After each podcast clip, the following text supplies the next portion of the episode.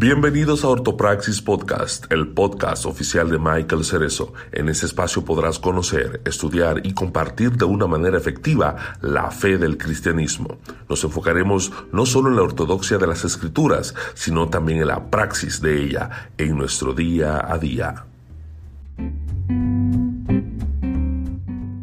Saludos, bienvenidos a todos a un nuevo episodio para mi canal de YouTube. Eh, estamos en vivo a través de YouTube, en mi página de Facebook, Michael J. Cerezo, también en Twitter o Twitter. Y uh, saludo a los que están conectándose por allá por mi canal de podcast en su plataforma favorita de podcast. Hoy eh, estoy súper emocionado porque eh, me acompañan dos grandes amigos y ellos son Alberto Alvarado y Jan García. Saludos, muchachos. ¿Qué es la que hay? Saludos, Michael. Tanto tiempo, ¿verdad? Sí. Ayer estábamos grabando un episodio para el podcast de Alberto Alvarado que les voy a invitar a que busquen Redefiniendo Podcast en Spotify, Apple Podcast y en todas las plataformas de podcast. Pero por el momento Spotify y Apple Podcast. Redefiniendo Podcast. Ahí ya Alberto tiene dos episodios, pero el que estábamos ah, grabando ayer era acerca de, de eh, esto, este movimiento o, esta cuestión de judaizar la iglesia, en el sentido de coger costumbres judías eh, y adoptarla como si fueran nuestras. Así que vaya allá y escúchelo. Y también eh, estuvimos colaborando para el podcast de de Jan García, Corazones Pródigos, que también le invito a que lo busquen en su plataforma favorita, Spotify, Apple Podcasts, etcétera, etcétera. Allí estuvimos hablando del gnosticismo, de todas estas nuevas revelaciones. Eso fue hace como una semana o dos. Tremendo. Sí. Así que vaya allá a escucharlo. Pero hoy me toca a mí. Yo dije, yo no puedo hacer colaboraciones con esta gente y que ellos no hagan nada para mí, ¿qué es eso? Pero no, no, eh, en broma y en verdad, hoy yo quisiera, yo quise, en broma, en broma, pero en serio, yo quise que nos reuniéramos para hablar de este tema, pecados carnales versus pecados espirituales, porque pues nosotros como iglesia, y digo nosotros porque eh, pues, la realidad es que nosotros somos parte del cuerpo de Cristo y aunque no lo hagamos en la actualidad, crecimos de esa forma y lo hicimos en algún momento de nuestra vida o de nuestro peregrinaje en el Evangelio. Y es que hemos categorizado el pecado. No sé si ustedes están de acuerdo. Aunque nos enseñan que no, siempre, aunque sea inconscientemente, lo hacemos. Esa, es mi opinión, de que siempre lo vamos a hacer, aunque sea inconscientemente y aunque tengamos en nuestra mente la enseñanza que no debería ser así.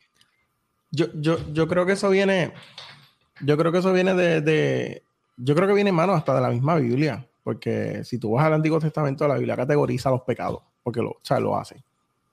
Eh, lo, lo, ¿sabes? Tú puedes, yo hice una, yo escribí unas cositas, pero súper bobo, súper bobo, pero eh, en, el Antiguo Testamento, por ejemplo, la, paga de cada pecado es diferente. Y hay varios, hay, varios textos, como Éxodo 22 del 1 al 4 y el, capítulo 21 también, y en Deuteronomio 25 al 2, donde, por ejemplo, en, en, Deuteronomio habla, creo que es del que roba. Y entonces depende de lo que, de lo que le haya robado, pues es la forma en la que se restituye. En, en Deuteronomio habla, por ejemplo, si le dan a una mujer embarazada. Entonces dice, pues, ahí es donde dice, ¿verdad? Ojo por ojo, diente por diente, que eso la gente lo usa como para, como para decir que, que, pero ¿dónde están? No los veo. Eh, la gente lo usa para, tomarlo como de forma de venganza. pero realmente no fue escrito así. realmente fue escrito porque si tú le, da, le dabas a una mujer embarazada y el hijo salía sin un ojo, pues al, ofensor le quitaban el ojo. Entonces, sí, y, los que encontraban en adulterio era, tenían que ser muertos apedreado, exacto. Pero eso, eso es otra forma de la que categorizan el pecado, ¿verdad? De forma diferente. Y la paga o, el, punishment, como es que este... El castigo. El castigo, ajá, gracias. Eh, era diferente. Y, pues nosotros inconscientemente lo hemos hecho. ¿Por qué tú crees que, Jan, eh, hemos categorizado el pecado? Bueno, esa aplicación que dio Alberto tiene que ver, ¿verdad? Porque uno va aprendiendo poco a poco. Pero también está en la moralidad que uno va aprendiendo día a día, de que, ah, esta persona comete un crimen, o vamos a ponerlo, robó, pues eso es un crimen legal, de que puede ir preso por hacer eso. Ah, versus mentir, mentirle a tu papá o a tu mamá, eso no te va a meter preso. So, es como eso de, los castigos que uno recibe en lo externo, pues también eso uno lo internaliza y es como que se convierte en, en, la forma de uno interpretar el mundo y por tanto de quizás de hasta mismo hacer teología de, de cómo interpretar el pecado y de las cosas que uno hace y de fallarle a, Dios. Pues si es algo que quizás no me trae una consecuencia inmediata, pues quizás no es un pecado tan fuerte. Sí, sí, estoy, estoy de acuerdo con eso que ambos compartieron. Este, también, pues, nosotros quizás hemos entendido que el, hay, ¿verdad? Hay consecuencias, obviamente, de acuerdo al pecado, mucho más graves que otras. Eh, y de acuerdo a esas consecuencias, pues hemos, quizás hemos categorizado, pues esto es menos malo que esto otro. Eh, ¿Por qué yo traigo este tema? Bueno, porque precisamente pues nosotros hemos categorizado el pecado como iglesia y eh, yo recuerdo uno de los últimos escándalos que yo escuché de, de la iglesia de, de Hilson, creo que fue este pastor que lo destituyeron por, por adulterio, si no me equivoco adulterio o fornicación. Eh, mano, y, cuando, cada vez que uno escucha que destituyen a un pastor de su cargo, cada vez que uno escucha que destituyen a un pastor de su cargo, eh, que dicen no porque ¿verdad? cometió pecado, ¿qué es lo primero que uno piensa? Casi siempre la mente va a eso, a un pecado sexual. Fornicación, adulterio. Entonces, cuando destituyen un pastor, yo, yo no voy a decir siempre, pero la gran mayoría de las veces es por eso. Pero tú nunca vas a ver que destituyen a un pastor de su cargo porque es orgulloso o porque habla mal de otro, de otro pastor, de otro hermano en la fe. Eh, ¿Me entiendes? Que son pecados espirituales, que son pecados de que, que nadie puede ver. Sí, que es, los pecados que es del corazón, como que es, de una actitud interna que, es difícil juzgar porque también se nos ha dicho que, ¿verdad? Siempre está la frase esta de no juzgues para que no seas juzgado, que lo utilizan también de, una forma, entiendo yo, que errónea. Este, pero que la, la Biblia nos dice que juzguemos con justo juicio. Y cuando son unas cosas que uno ve, porque las actitudes se externalizan. Y uno puede ver por los frutos de las personas y de cómo actúan si la persona, ¿verdad? Que está a cargo, o un pastor, pues que está, que siempre está en contienda con la congregación o con la junta, o que siempre es lo que él diga, que no, o ella diga que no acepta ninguna sugerencia. Y, ese es el modo operando, y pues, mano, hay que llamar a capítulo, porque para eso están las formas de cómo la iglesia se administra, para eso está la junta, para eso está el cuerpo de ancianos, pero es como tú dices, como es algo que no es externo, que no es algo como que es fácil de señalar, sino que es algo del corazón. Pues la gente como que tampoco le gusta entrar mucho a ese ámbito de categoría, de, decir que es pecado, porque rápido venimos con lo de, ah, es que yo soy así. Y o lo llevan... venir también con argumentos de que, ah, pero es que eso es relativo, eso es que tú te sientes de esa forma y empieza y lo, y lo viran como, como, como que, ah, tú te sientes de esa forma por tus inseguridades, o tú te sientes de esa forma porque esa es tu percepción, pero realmente eso no es lo que está pasando. Y yo creo que eso es uno de los problemas también que, de, algo que no es externo, que puede ser, puede, puede ser obvio, pero argumentable. Como que si tú haces, si tú robas, pues tú robaste o no robaste. Como que es o no es. Pero algo que es interno es un poco más difícil de, decir, mira, esta es la evidencia empírica de que esto es de esta forma, tú sabes. Eso es interesante que dijiste lo de, porque es relativo, porque, ah, es que sabes que tú eres muy flojo y te, criaron así, te criaron débil y no puedes aguantar presión. Ajá, ajá. Como, que si uno tuviera que estar aguantando presión de, de, de, de ciertos estilos. O esa otra, ah, es que hay diferentes estilos. Eh, yo no sé si ustedes han escuchado eso, siempre dicen eso de que, ah, es que ese es su estilo. ¿Qué estilo? Pero si está siendo como que arrogante. Eso no es un estilo, eso, eso es ser arrogante y eso es pecado. Like, Exacto, eso tiene nombre. y más en el ministerio, ¿verdad? Pastoral que dice la, la palabra, dice que no, es una persona que no puede ser arrogante. Bueno, señores. bueno, y esas palabras, eso no lo dije, eso no lo dije yo. Entonces, yo, yo, yo. De la arrogancia del corazón. Ah, no, eso no hay. Pero ajá, sigue hablando.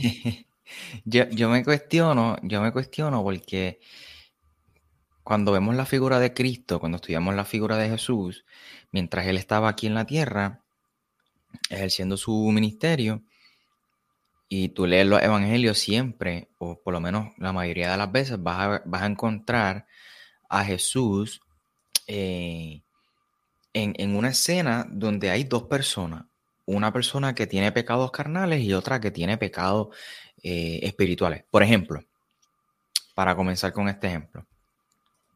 Eh, Lucas capítulo 7. Jesús lo, invita a, a, entra a la casa de Simón el fariseo porque lo invitó a su casa. Y dentro de esta reunión de hombres, Simón el fariseo, jefe de la sinagoga, o sea, alguien, eh, no, era cualquier persona. No era un pelagado.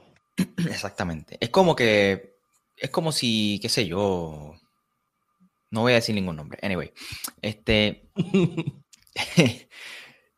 Eh, y en escena, imagínate una reunión de hombres, entra esta mujer y después prostituta, by the way, empieza a, a, derrama el perfume que ella tiene en los pies de Jesús, empieza a llorar y con sus cabellos empieza a limpiarle los pies a Jesús. Que dicho sea de paso, eh, ¿verdad? Tener el pelo suelto, pues, tiene sus complicaciones, ¿no? Su, su, su detalle. en la ley no se podía. Exacto. Exacto, eso, es lo que, ¿verdad? Por eso es que Pablo en una iglesia particular, pues manda que se pongan velos. Pero es una iglesia particular, es una comunidad en particular, por una problemática particular. No es que ahora todo el mundo ¿verdad? tiene que hacerlo, pero sin ofender a nadie. Eh, y entonces. Sin ofender a nadie, el velo no es necesario. hablando. Sin ofender a nadie, exactamente. El velo no es necesario. Entonces, ni te hace más santo, pero eso es otro tema. Que, by the way, Alberto tiene un tema que va a tocar, este, haciendo este paréntesis, que va a tratar sobre la santidad. Así que vuelvo y reitero, gente. Eso va a vuelvo y reitero. Vuelvo y reitero, redefiniendo podcast en Spotify o Apple Podcast para que usted no se pierda ese, ese episodio donde Alberto va a estar hablando acerca de la santidad. Este, y nada, cerrando paréntesis, Simón el fariseo ve que esta mujer está haciendo eso en los pies de Jesús y, dice, yo digo que dice para adentro, como que habla para adentro, para sí mismo. Si este tipo fuera un profeta, supiera que la mujer que lo está tocando es una prostituta. Y Jesús, como sabe y escudriña los corazones, él dice, mira Simón, este, cuando yo llegué a tu casa, tú no me diste un beso, porque era costumbre de los judíos. El darte un beso era o representaba, era sinónimo de bienvenido a casa. Por eso Judas traiciona a Jesús con un beso. Exactamente. Por eso es que el padre, en la parábola del hijo pródigo, le besa al hijo. Le está diciendo bienvenido a casa. Eh, y otra de las cosas es que otra de las costumbres judías era que eh, tenían que limpiarle los pies antes de entrar a la casa, porque esta gente usaban chancletas y estaban rodeados de polvo. Normalmente eso eran los esclavos los que lo hacían en las casas, pero el punto es que Simón no le dio un beso a Jesús ni le limpió los pies cuando lo recibe en su casa. Y Jesús le responde, esta mujer, tú, tú sin embargo no me diste un beso ni me lavaste los pies, pero esta mujer no ha dejado de lavarme los pies con sus lágrimas, limpiarlo con sus cabellos. Ella sabe que sus muchos pecados le son perdonados, porque el que mucho va, el que mucho se le perdona, mucho va mal. Entonces aquí tenemos una mujer con un pecado carnal, es prostituta, todo el mundo lo sabe. Y tenemos otra persona con un pecado.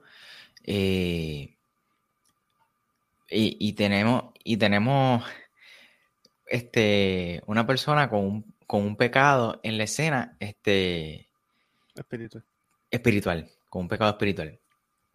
Y, y Jesús, tú lo vas a ver siempre así, en una escena, pecado con una persona que tiene un pecado carnal y con otra persona que tiene un pecado espiritual. ¿Qué otro ejemplo pudiésemos compartir de la misma Biblia? Yo, cuando me mencionaste el tema, Michael, yo, mi cabeza fue rápido a la misma parábola que Jesús dijo del publicano y el recaudador de impuestos. Que es literalmente Jesús mismo exponiendo esto de las motivaciones de los corazones y de cómo las personas se pueden creer que son mejores que otros.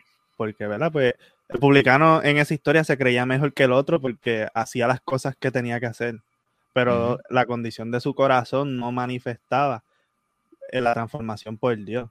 Y como tú dices, que como a él no se le tienen que perdonar muchos pecados, ah, él ya él es santo, ya no necesita a Dios. Si ya es santo, pues, pues ¿qué va, ¿qué va a dar gracias?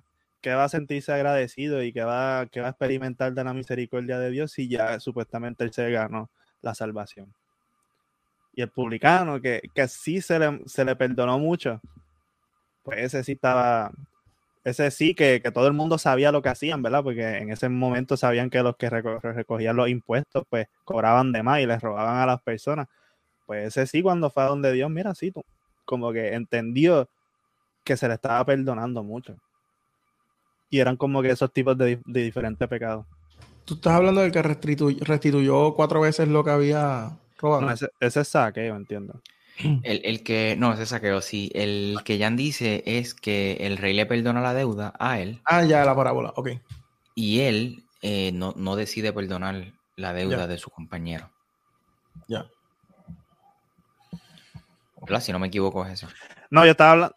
Esa es otra también. Pero yo lo que decía era en, Lucas 18, en Lucas 18, está la parábola que, que, que, Jesús cuenta de eso mismo, ¿verdad? Que, que, los, que los fariseos se, se, creían mejores que las otras personas porque seguían las leyes supuestamente. Y que las otras personas que pecaban y que, la y que lo sabía todo el mundo, pues a ellos son unos pecadores que no merecen salvación, que no merecen que tú los, que no son tan buenos como yo, porque así mismo era la oración que hacía el publicano en esa parábola. Ah, yo soy mejor que aquel, que, es un pecador. Y es como que literalmente estaba categorizando los pecados porque él estaba siendo un orgulloso hasta en esa misma oración, hasta estando en la presencia de Dios, lo que hacía era ser un orgulloso. ¿Qué otro ejemplo tú crees, Alberto? Tú sabes que para mí, en, yo, yo, les he dicho, no sé si lo han visto, pero si no han visto la serie de Chosen, tienen que verla. Este, pero no solamente en The Chosen, sino en la, en la, en la serie de The Bible. Siempre me ha encantado cómo, cómo ay Dios mío, eh, cómo ponen a, creo que es este, ay, no me acuerdo cuál es ahora mismo, que también recogí un puesto, uno de los discípulos. Mateo, Mateo. Mateo, gracias, Mateo. Eh, pues Mateo siempre, siempre ha sido, siempre me ha encantado cómo lo, lo, presentan. En The Chosen lo presentan de una forma brutal, pero eh, lo que más me ha impactado sobre eso, que en The Chosen me encanta cómo lo, proyectan, porque lo ponen como, como, como una persona súper brillante, con un nivel de autismo, pero brillantísimo, como que para él todo era lógico. Y entonces él llega a la deducción de que Jesús es quien es, pero por, a través del razonamiento y la lógica y las cosas que él estaba viendo.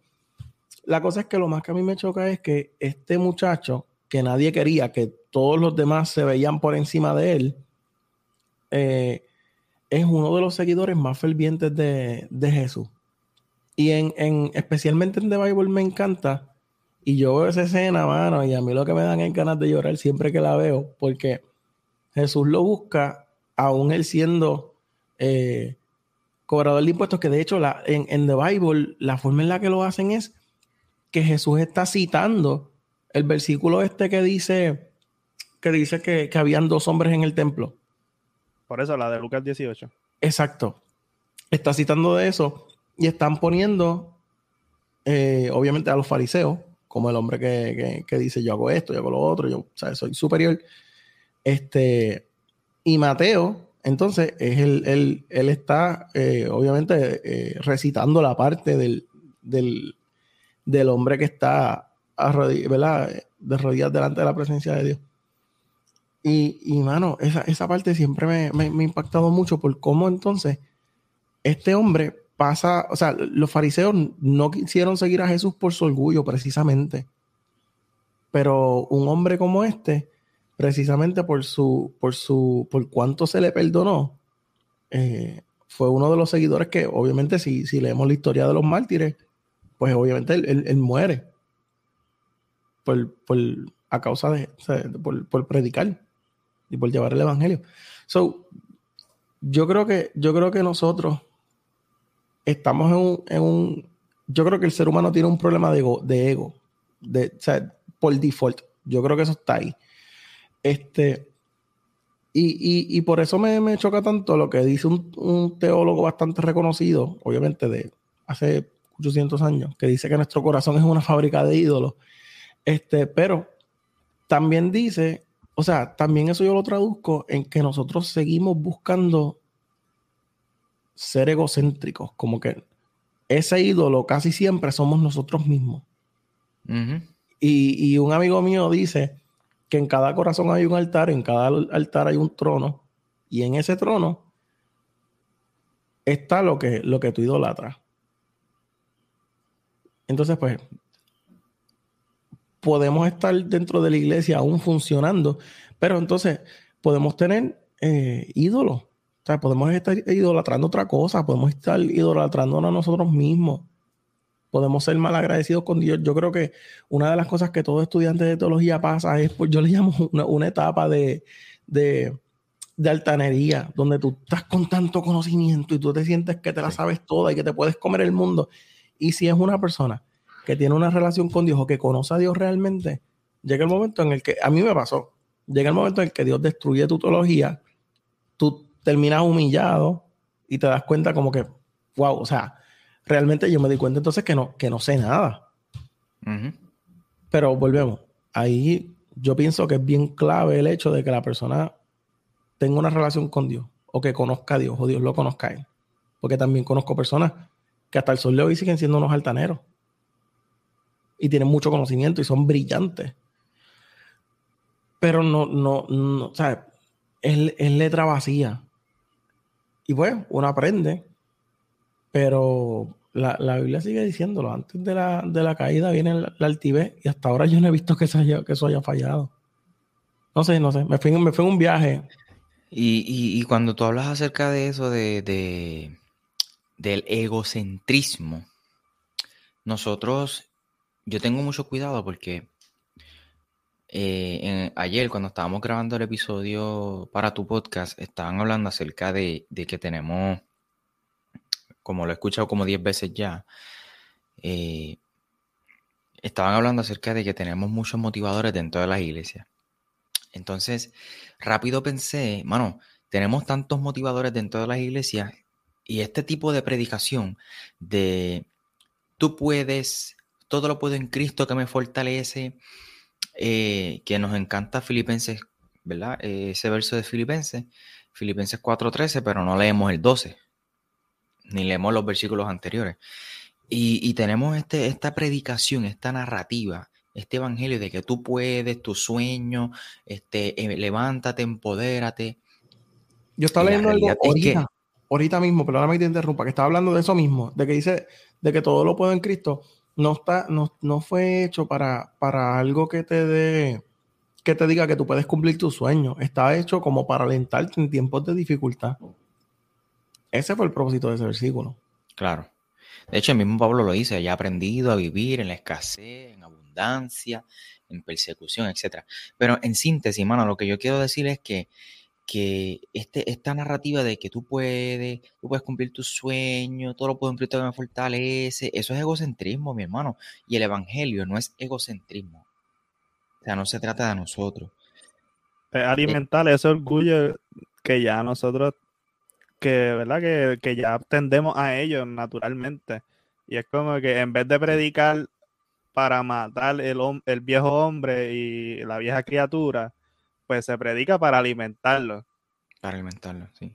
De hecho, el evangelio es teocéntrico, teocéntrico, donde Dios es el centro, la divinidad es el centro, no antropocéntrico, no nosotros seres humanos, es teocéntrico y debe ser así nuestras predicaciones también. El problema de eso es que las iglesias que son, que son así, son motivacionales, que, que hay mega iglesias, no voy a mencionar el nombre de ninguna, pero hay mega iglesias que su filosofía es, su filosofía es, yo no voy a decir nada negativo. Están abarrotadas de gente, pero llenas, ¿sabes? Tope, de, de, esquina a esquina. Sí, lamentablemente. Porque somos... somos egocéntricos y nos gusta que nos digan las cosas que, que nos benefician a nosotros en nuestra humanidad y que, no, y que no necesariamente nos acerquen a Dios. Aunque hay personas que no les gusta escuchar la palabra pecado. Sí. Es, eso que para la, mí. La Biblia tiene que incomodarnos, mi gente. Sí. El evangelio es incómodo, ¿sabes? El evangelio es incómodo de por sí. Y yo pienso que el problema también de esto es que ponen una. o sea, es como yo, si yo te diera una botella de agua con un 90% o un 85% de, de, ¿verdad? De, de limpieza, pero el resto está contaminada. Tú no lo vas a ver o puedes verlo, pero no te importa y tú te lo tomas. O sea, la gente ahora mismo hay mucha gente que no les importa eh, o no, no es lamentable, ¿verdad? no lo digo como que con, coraje, lo digo con, tristeza. Que, es más importante que les inflen su ego, que les digan que van a cumplir sus sueños, a que les digan, mira, este es el camino a seguir, esta es la, cruz que tenemos que cargar, esto es lo que cuesta seguir a Jesús. ¿Sabes? E, en, en los tiempos bíblicos, seguir a Jesús significaba que tú ibas a morir. Hoy en día nosotros estamos tan cómodos que eso, eso, ¿sabes? Nosotros estamos tan cómodos que nosotros, nuestra idea de Dios viene desde la posición que nosotros tenemos o el lugar donde nosotros estamos. ¿Sabes? Pero no, no nos damos cuenta, o lo sabemos, pero lo tomamos por loco que en otros lugares del mundo hay personas muriendo por tener una Biblia. Entonces, entonces pues, cuál es el propósito de nosotros como cristianos? realmente estamos buscando de Dios, estamos buscando adorarnos a nosotros mismos de alguna forma. Yo leí una vez, no me acuerdo dónde fue ni, ni de quién, que estaba diciendo que los domingos en la mañana era, era el momento donde más idolatría pasaba.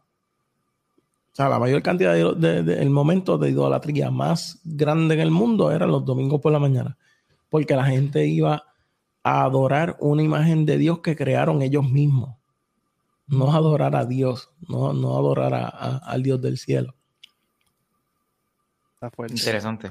Está bien fuerte. No, y, y, oigan, y, regresando al tema, yo creo que, creo que, ¿por qué pecados carnales versus pecados espirituales? Porque uno de esos dos pecados es más peligroso que otro.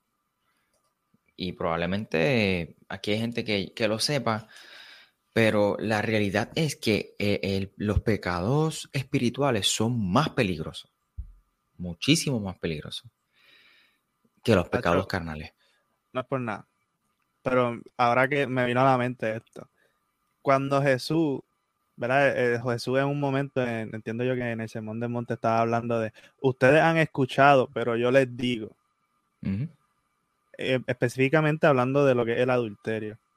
Yo entiendo que él lo que hizo ahí fue decir eso mismo que tú estás diciendo, Michael, porque él, él decía, ah, cuando ustedes escucharon que cuando cometen el adulterio, pero Jesús le pone un estándar tan alto que dice que si tú miras a una, a una mujer o a una persona que no es tu pareja con, con ese deseo este, lustful, con, esa, con ese deseo sexual que no es tu pareja, pues tú estás ya cometiendo el pecado. Eso es decir, que no es que se externalice que, o que sea algo carnal. Es que si, lo cometiste ya en tu corazón, pues ya estás fallándole a Dios. Papi, por eso la gracia es más fuerte que la ley. No, pues claro. Pero es como que no es, no sé si es que estoy viéndolo mal, pero es como que no es ni pecado carnal versus espiritual. Es que la mayoría de los pecados son espirituales porque saben desde nuestro corazón, de las concupiscencias. Exacto. ¿Y por qué? Porque de la abundancia del corazón habla la boca. Por eso Jesús dice, oigan, en un momento en, en Marcos eh, están peleando, mira, los discípulos tuyos no se van a lavar las manos antes de comer. Y Jesús le dice, oigan gente, lo que contamina al hombre no es lo que entra por su boca, sino de lo que sale de ella. ¿Por qué? Porque lo que está dentro del hombre es lo que lo contamina, e, el, el corazón. Lo que está en el corazón es lo que contamina al hombre. Lo que sale de la boca del hombre es lo que lo contamina. Y sin duda alguna, hecho Jesús, en otras palabras, Jesús dice, Aquí nadie puede cumplirla. Punto. Cuando dice eso, aquí nadie puede cumplirla. Por eso, yo pienso que por eso es que la gracia es tan importante. Y de hecho, después voy a, aparte del episodio que, que voy a hacer, que vamos a hablar de la santidad, voy a hacer otro para hablar de la gracia. Y ahí vamos a, ver la oscuridad del pecado ahí como, como es. Tú sabes. Y vamos a ver. Pero, pero, pero ese, yo pienso que, que esa es la cuestión. Y por eso nosotros precisamente necesitamos la gracia. Porque nosotros no, no, podemos cumplir, o sea, por más, mira, a mí que nadie me diga, a mí nadie me puede decir, yo nunca he tenido un pensamiento contrario. Por favor, por pues favor. Ya, ya está pecando, ya está pecando, ya, está pecando, mentiroso. está pecando, mentiroso, eres, loco. Tú sabes, a mí nadie me venga a decir que es un que, que tiene un corazón puro. Mira, yo, yo, esto va a sonar, es que es fuerte, pero es que es verdad. Las personas con más apariencia de, pureza son los peores y lo hemos visto a lo largo de la historia. Tú sabes, la gente que, otros piensan que son los más puros son los que terminan haciendo las cosas peores. Y los que terminan teniendo que sí, pecados ocultos y cuestiones y lo otro. Por eso prefiero mejor, mira, yo soy vulnerable, esta es la que hay, yo no soy perfecto, apedrenme si quieren, pero esto soy yo. ¿Entiendes? Como que, ajá. o sea, y yo, creo que No, termina, termina tu línea, No, que yo creo que yo creo que también eso hace que nosotros seamos, este, ¿cuál es la palabra? Eh, relatable. Como que la gente se puede identificar con nosotros. Que puedan identificarse. vulnerable. Claro, claro. La gente se puede identificar con, con quien nosotros somos. Tú sabes. Y de hecho, lo podemos ver en los evangelios. Lo podemos ver en los mismos evangelios, en la, en la, en la forma en la que están escritos yo siempre, yo siempre hago referencia a eso. Pero los evangelios fueron escritos de acuerdo a su público, precisamente para, para hacerlo más eh, que, que, el público se pueda identificar. Por eso para los griegos está Juan. Y Juan empieza desde un punto de vista filosófico, ¿verdad? De la divinidad y la deidad de Jesús. Por eso tenemos a Marcos, que Marcos es un Jesús más histórico, más, este, eh, tú sabes de eso, que es tu evangelio favorito. Eh, es un Jesús más, más dado a la gente tú sabes, y, obviamente es por el público que lo está recibiendo, pues nosotros deberíamos de coger ese ejemplo y dejar, mano, de estar trepándonos en, un estándar de, un estándar, un pedestal de perfección automática de que yo nunca erro, nunca hago nada mal. Mira, no, Sacho, todos los días. Por eso necesitas eso. Por eso necesito que me perdone constantemente. Sin duda. Alejandro Franco en YouTube dice que por eso somos insuficientes sin él. Es la cosa, exactamente. Y, yo creo que es importante que definamos lo que es, ¿verdad? Pecado, per se. Porque, ¿verdad? Este, muchas veces podemos categorizarlo en el sentido de que es no hacer, pero también en el sentido de que cuando podemos hacer algo y no lo hacemos. Uf, diacha, tú te estás metiendo en un tema bien profundo, papi. Eso, eso, eso es totalmente cierto. Tú acabas de tocar algo tan importante, Jan. Sí, Pues, por ejemplo, hasta con el mismo orgullo de si vemos una persona que está en necesidad y, ah, por orgullo, pues no lo voy a ayudar porque no quiero. Y sabemos que ese es nuestro mandato. Incluso cuando Dios te dice que haga algo, o Dios te inquieta hacer algo y tú no lo haces. y, y, es como que, ¿verdad? Pues, yo, mi definición no es, don't quote me, no es súper buscada, pero es como que es eh, sabemos que es raro al blanco, pero en el sentido de que yo lo veo que cuando nosotros no manifestamos a Jesús en nuestras vidas o no estamos viviendo a la imagen de Él, pues estamos pecando. Porque si nosotros lo que, lo que debemos hacer con nuestra vida es ir creciendo a la imagen del varón perfecto y no lo hacemos algún día, pues es que estamos fallando. Totalmente. Alberto estaba comentando algo de este apedrear y me recuerda rápido la escena en donde encuentran a esta mujer en pleno acto de adulterio que sin duda alguna, ¿verdad? Ahí lo que querían era tenderle una trampa a Jesús porque le llevaron ante Jesús a una mujer, pero no le llevaron al hombre. Y los dos tenían que ser apedreados según la ley de Moisés, no solamente la mujer. Este, pero lo más que me gusta de todo esto es que Jesús, eh, mano, la respuesta de Jesús, quizás esto puede ser un tema secundario para otro episodio, pero Jesús, de hecho, yo, yo incluso, déjame hacer este énfasis, yo hice un episodio acerca de lo que voy a decir ahora, y es que Jesús siempre iba eh, con la gracia por delante. ¿Sabes que Hay gente que dice, no, yo siempre voy con la verdad por delante, pero Jesús era todo lo contrario. Jesús siempre iba con la gracia por delante y luego le seguía la... la, eso está bueno porque para la gente que dice, no, Jesús, Jesús, y, yo entiendo el punto, como que Jesús no vino a abolir la ley, él vino a cumplirla. Pero si él iba a cumplir la ley ahí, pues ¿cuál era el cumplimiento de la ley? Exacto. Entonces, mandarla a pedir, pues mira, apedrenla y traigan al hombre y vamos a apedrearlo a él también. Pero ¿qué hizo Jesús? Jesús no hizo eso. Y él le pregunta, e, ellos, le, ellos le preguntan, ¿qué hacemos Jesús?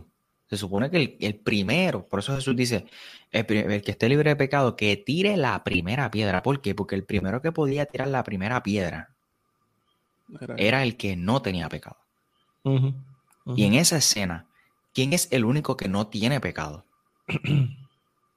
¿Él? Jesús. Y Jesús decide no tirar la piedra. Entonces, la respuesta de Jesús ante esta mujer es una llena de gracia porque le dice, ¿dónde están los que te acusan? Ah, yo no sé, se fueron. Yo tampoco te condeno. Le dice, yo tampoco. Ahí está, ahí está. Desde la posición de, de quien te puede juzgar. Exacto, ahí está la respuesta llena de gracia. Ni yo te condeno. Ahora, ¿dónde está la verdad? En otras palabras, Jesús no minimiza el pecado de la mujer ni dice, ah, no, eso, fue un desliz. No, no, no. Jesús sabe lo que, lo que esta mujer hizo. Y le dice, ahora vete, tapate un poquito y no peques más. Ahí es la verdad. O sea, Jesús sabe que esta mujer pecó, que hizo algo mal. Pero su respuesta fue gracia primero y luego verdad. Y yo creo que así debe ser nuestra respuesta y esa es la importancia de ser vulnerables, de ser reales. Ayer en el episodio de Alberto, en el podcast de, de Alberto, Redefiniendo Podcast, yo decía que lo que nos conecta con las personas son nuestras debilidades. Es algo que he aprendido en, nuestra comunidad de fe, Mar Azul. Y es real, mano. Porque la gente no quiere hablar con personas que tengan su vida resuelta. La gente quiere hablar con personas que tengan sus pies en la tierra. A lo mejor sus zapatos en la gloria, pero los pies están en la tierra. Wow. Tírala, tírala, tírala. Tenía que usarle de algún Tus zapatos en la gloria. Tenía que usarle. Ah, bueno, chicos, sus zapatos en la gloria, pero los pies en la tierra. Anuncio no pagado. Ay, Dios este, Ajá. Pues, hermano, la gente quiere hablar con personas reales, de carne y hueso, que estén pasando por situaciones. Eso es lo que te estaba diciendo ahorita, de la importancia de ser vulnerable, porque la gente se puede identificar contigo. Sí, de hecho, eso es lo que estaba tratando de decir, que, que cuando tú eres vulnerable, comienzas a, decir, mira, eh, estas son mis debilidades o, estas son mis luchas, en este momento tú estás abriendo una puerta para que esa persona diga, pues mira, me está pasando lo mismo. Ahora que tú lo dices, mano, yo te quiero compartir que esta es mi debilidad. Y juntos, mano, nos fortalecemos porque Pablo dice, no sé, en, no me, no me, no me, no me pregunte dónde está, pero sé que está en la Biblia Pablo dice, mira, llévense, las, soportense las cargas o llévense las cargas los unos a los otros. Este, y, de eso se trata, llevar las cargas los unos, los unos a los otros, ser vulnerable y buscar personas que nos ayuden a, salir de ese pecado carnal o de ese pecado espiritual. Obviamente ya Cristo pagó el precio. Yo, Cristo pienso que, radicó el pecado. Sí, yo estoy de acuerdo contigo. Yo pienso que aquí entonces el problema es de, yo, yo creo que entonces entramos a otro problema entonces que, que, es un poco más, yo pienso que es un poco más serio y yo pienso que uno de los problemas principales de, de, de la iglesia en general, vamos, y, y, es la inmadurez de muchos líderes. Porque, ¿sabes? Si viene alguien y te dice, yo hice esto, depende de lo que te diga, el líder va a responder, ah, no. Y, y por ahí en, en, algunos, en algunos lugares te pueden decir, caíste de la gracia, o hiciste esto, o lo otro, o, ah, ¿sabes? qué sé yo. ¿Me entiendes? Y entonces terminamos alejando a las personas, en vez de acercarlas, los terminamos alejando. Y, y, eso es un problema bien serio porque entonces no estamos siendo iglesia, no estamos restaurando, no estamos haciendo lo que Jesús hubiera hecho. ¿Sabes? En vez de nosotros entonces coger y decir, y decir, no, yo no te voy a jugar, nosotros tiramos esa primera piedra, ¿entiendes? Claro. Y ese es, ese uno de los problemas fundamentales. Y la mayoría de las personas que yo conozco, o muchos de ellos, que están fuera de la iglesia son por situaciones como esa. La iglesia necesita herramientas para saber trabajar con gente herida, con gente que cayó, con gente que hizo cosas que no tenía que hacer, más allá de juzgarlos y de patearlos mientras están en el piso. Y pienso que es un problema bien serio dentro de la iglesia. Totalmente de acuerdo. Este, y creo que esa es la actitud que deberíamos de, asumir, ¿no? La actitud de Cristo. Este, de tener una respuesta llena de gracia y que la verdad nos siga. Eh, mano, ¿por qué el pecado espiritual es mucho más peligroso? Porque en la parábola del hijo pródigo, una de mis, Lucas 15 es mi capítulo favorito. Yo creo que ahí se resume el evangelio completo. Hacho, yo amo esa parábola. Mi primer, el primer libro que yo leí fue El Dios Pródigo de Timothy Keller. Si tú tienes la oportunidad de leerlo. Vamos a hacer un paréntesis ahora mismo en este momento. No lo he leído. Quien no lo haya. Quien no lo haya... si tú no lees ese libro, papi, tú no entras a reino. No, tú tienes que convertirte de nuevo. Permiso, de añadirle cosas al evangelio. no, no, pero, pero en serio, en serio. Quien no haya leído ese libro, por favor, por lo más que de verdad, leas ese libro. O si no, hay un video en YouTube, pueden buscarlo, Timothy Keller, el Dios pródigo, o el Dios pródigo, y les va a salir el nombre y lo van a ver. Es un viejito de pelo blanco, ese es él. Así que véanlo y créanme que su vida va a cambiar después que, vean ese video o lean el libro. Ya, pues, puedes seguir hablando, perdóname. Sí, que, que en el Dios pródigo, o sea, el libro de Timothy Keller, este, bueno, en esa parábola tenemos a un hermano menor que se fue de la casa, eh, malgastó todo en prostituta, lo que fuera. By the way, no, el texto no dice que fue en prostituta, pero malgastó el dinero, punto. Este, pecado carnal, pecado, ¿verdad? Visible. Pero tenemos un hermano que se queda en la casa. Y cuando llega el, hermano menor, él decide no entrar a la fiesta. Y tiene un pecado espiritual de orgullo, empieza a reclamarle a su papá.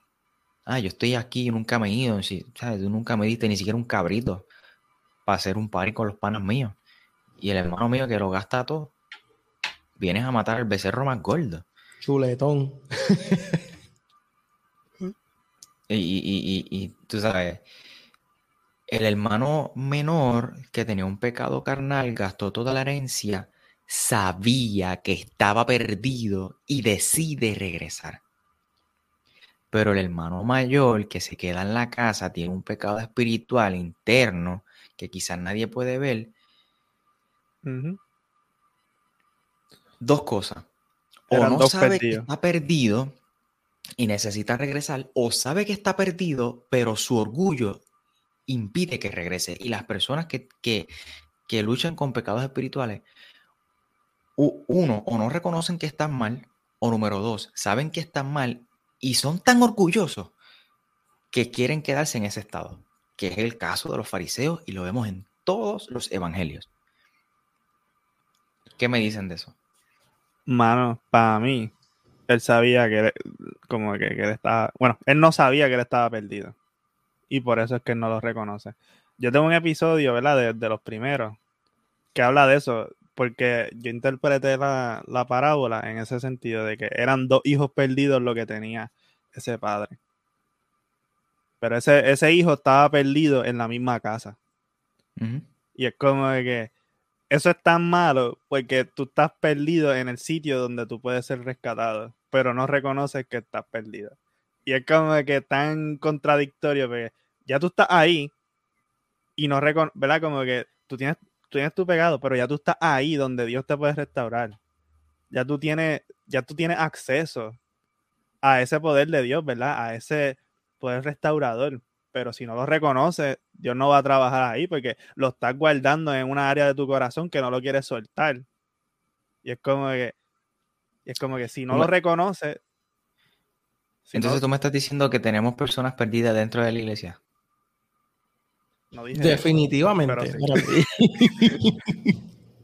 Se puede llegar a esa conclusión. Claro, claro, sin duda. Albert. Yo pienso, yo pienso que e, eso es bien interesante, el hecho de que el hermano menor estaba perdido por sus pecados externos y el hermano mayor estaba perdido por sus pecados internos, o por sus pecados espirituales, como lo podemos decir. Él pensaba, él estaba perdido por su sentido de justicia, lo que él pensaba que lo justificaba, lo que él pensaba que lo hacía ser bueno. Este, y, y, es súper interesante porque cuando tú haces el, el, o sea, cuando el hermano regresa, le están quitando al hermano mayor. Porque en aquel tiempo se dividía en tres partes, dos terceras partes iban para el mayor y una parte iba para el menor. El menor gastó su tercera parte y cuando regresa, esas dos partes que ahora son una, la dividen en tres, de nuevo. Pero ven acá, yo, yo que no sé mucho. Ahí yo siempre entendí, si al hijo menor se lo dieron, al grande no se lo dieron también. No, porque entonces el papá tiene que venderlo todo. Acuérdate que eso es herencia. Ah, ok.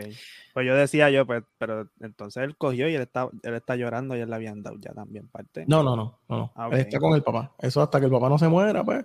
Que de hecho, ese fue el insulto. Ese fue uno de los problemas. Eso fue uno de los problemas más grandes. Que el hermano, el hermano menor, cuando le dice, vende lo que tú tienes y dámelo, él le está deseando la muerte, en otras palabras. Sí. Él, le rompe el corazón al, al papá. Porque obviamente, se, obviamente en aquel tiempo tú, las tierras eran lo que te daban estatus, etcétera, etcétera. Entonces le está diciendo, pues yo quisiera que tú estés muerto, básicamente. dame mi herencia, dame lo que me toca cuando te mueras, dámelo ahora.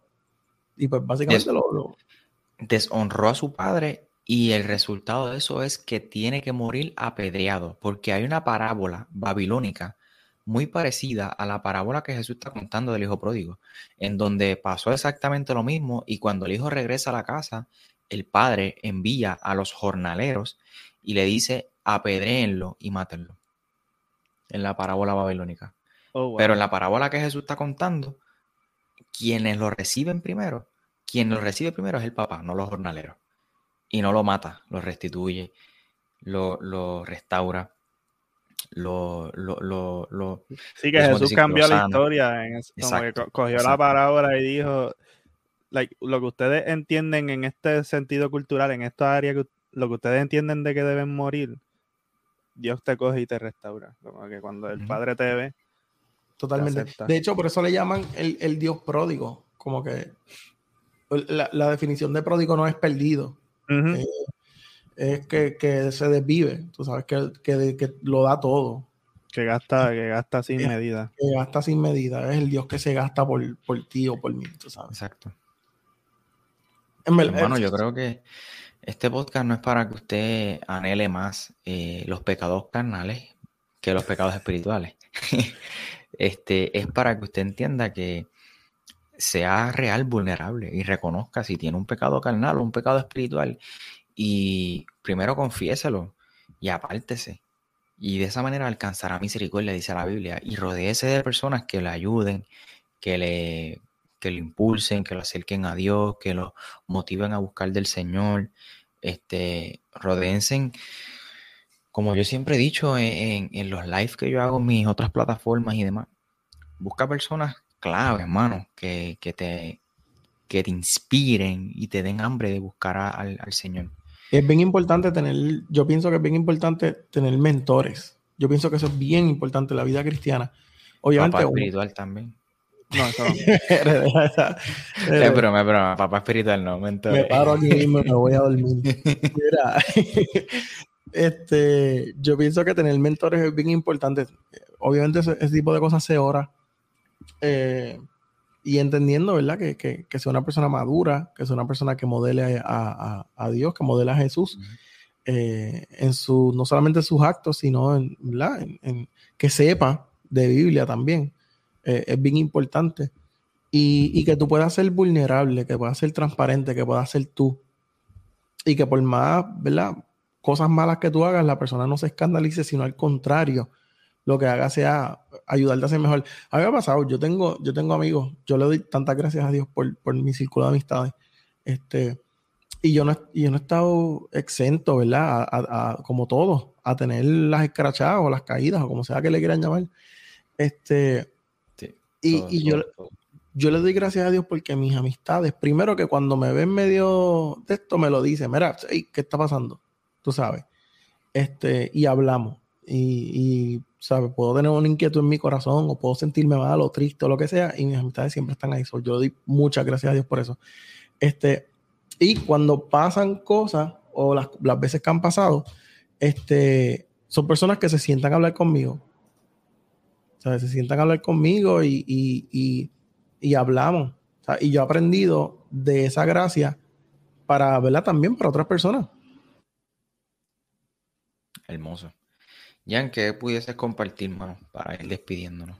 Mano, yo creo que esto, este podcast se puede resumir en lo que nos dice la palabra de sobre todas las cosas, cuida tu corazón, porque de él mana la vida. Y es como que tenemos que cuidar nuestro corazón porque podemos, nuestro corazón va a esas cosas de los pecados que son espirituales muy fácilmente. Porque esas cosas, ¿verdad? No están expuestas al mundo, no están expuestas para que todo el mundo la vea, sino que son, se manifiestan de vez en cuando, pero se pueden descartar porque ah, que son actitud o son X o Y cosas. Pero que debemos cuidar nuestro corazón de esas cosas, del orgullo, de creerse mejor que los demás, de creernos que nos merecemos la gracia y la misericordia de Dios. Esa, eso es una cosa también que cuando uno se cree merecido, pues eso es como que bien peligroso. Y yo entiendo que se puede resumir en eso. Totalmente. Albert, ¿algo más que quisieras añadir? Eh, eso es todo. Eso es todo. Yo creo que no, hay más nada que añadir. Este, eh, bueno, nada, escuchen los podcasts, vayan al podcast de Jan, eh, suscríbanse al de Michael si no están suscritos. Este, Corazones Pródigos en su plataforma favorita de podcast, redefiniendo podcast en su plataforma favorita también. Y por el momento, Michael Cerezo Podcast eh, muy pronto Ortopraxis Podcast. Ya casi, casi terminando. Bueno, ni siquiera he empezado, pero por fe, no por vista. Terminando el rebranding para Ortopraxis Podcast. Saludamos a los que se conectaron y por el momento esto ha sido todo. Para mí ha sido todo un placer compartir con ustedes y esperamos conectarnos nuevamente. Chau. Dios le bendiga. Se me cuidan. Si te gustó este episodio no olvides compartirlo con otras personas. Recuerda suscribirte y activar las notificaciones. Para estar al tanto del nuevo contenido busca a Michael en las redes sociales como arroba Michael J. Cerezo, donde también publica contenido a diario. Para preguntas, invitaciones y o colaboraciones puedes escribir a www.michaelcerezo.com. Bendiciones.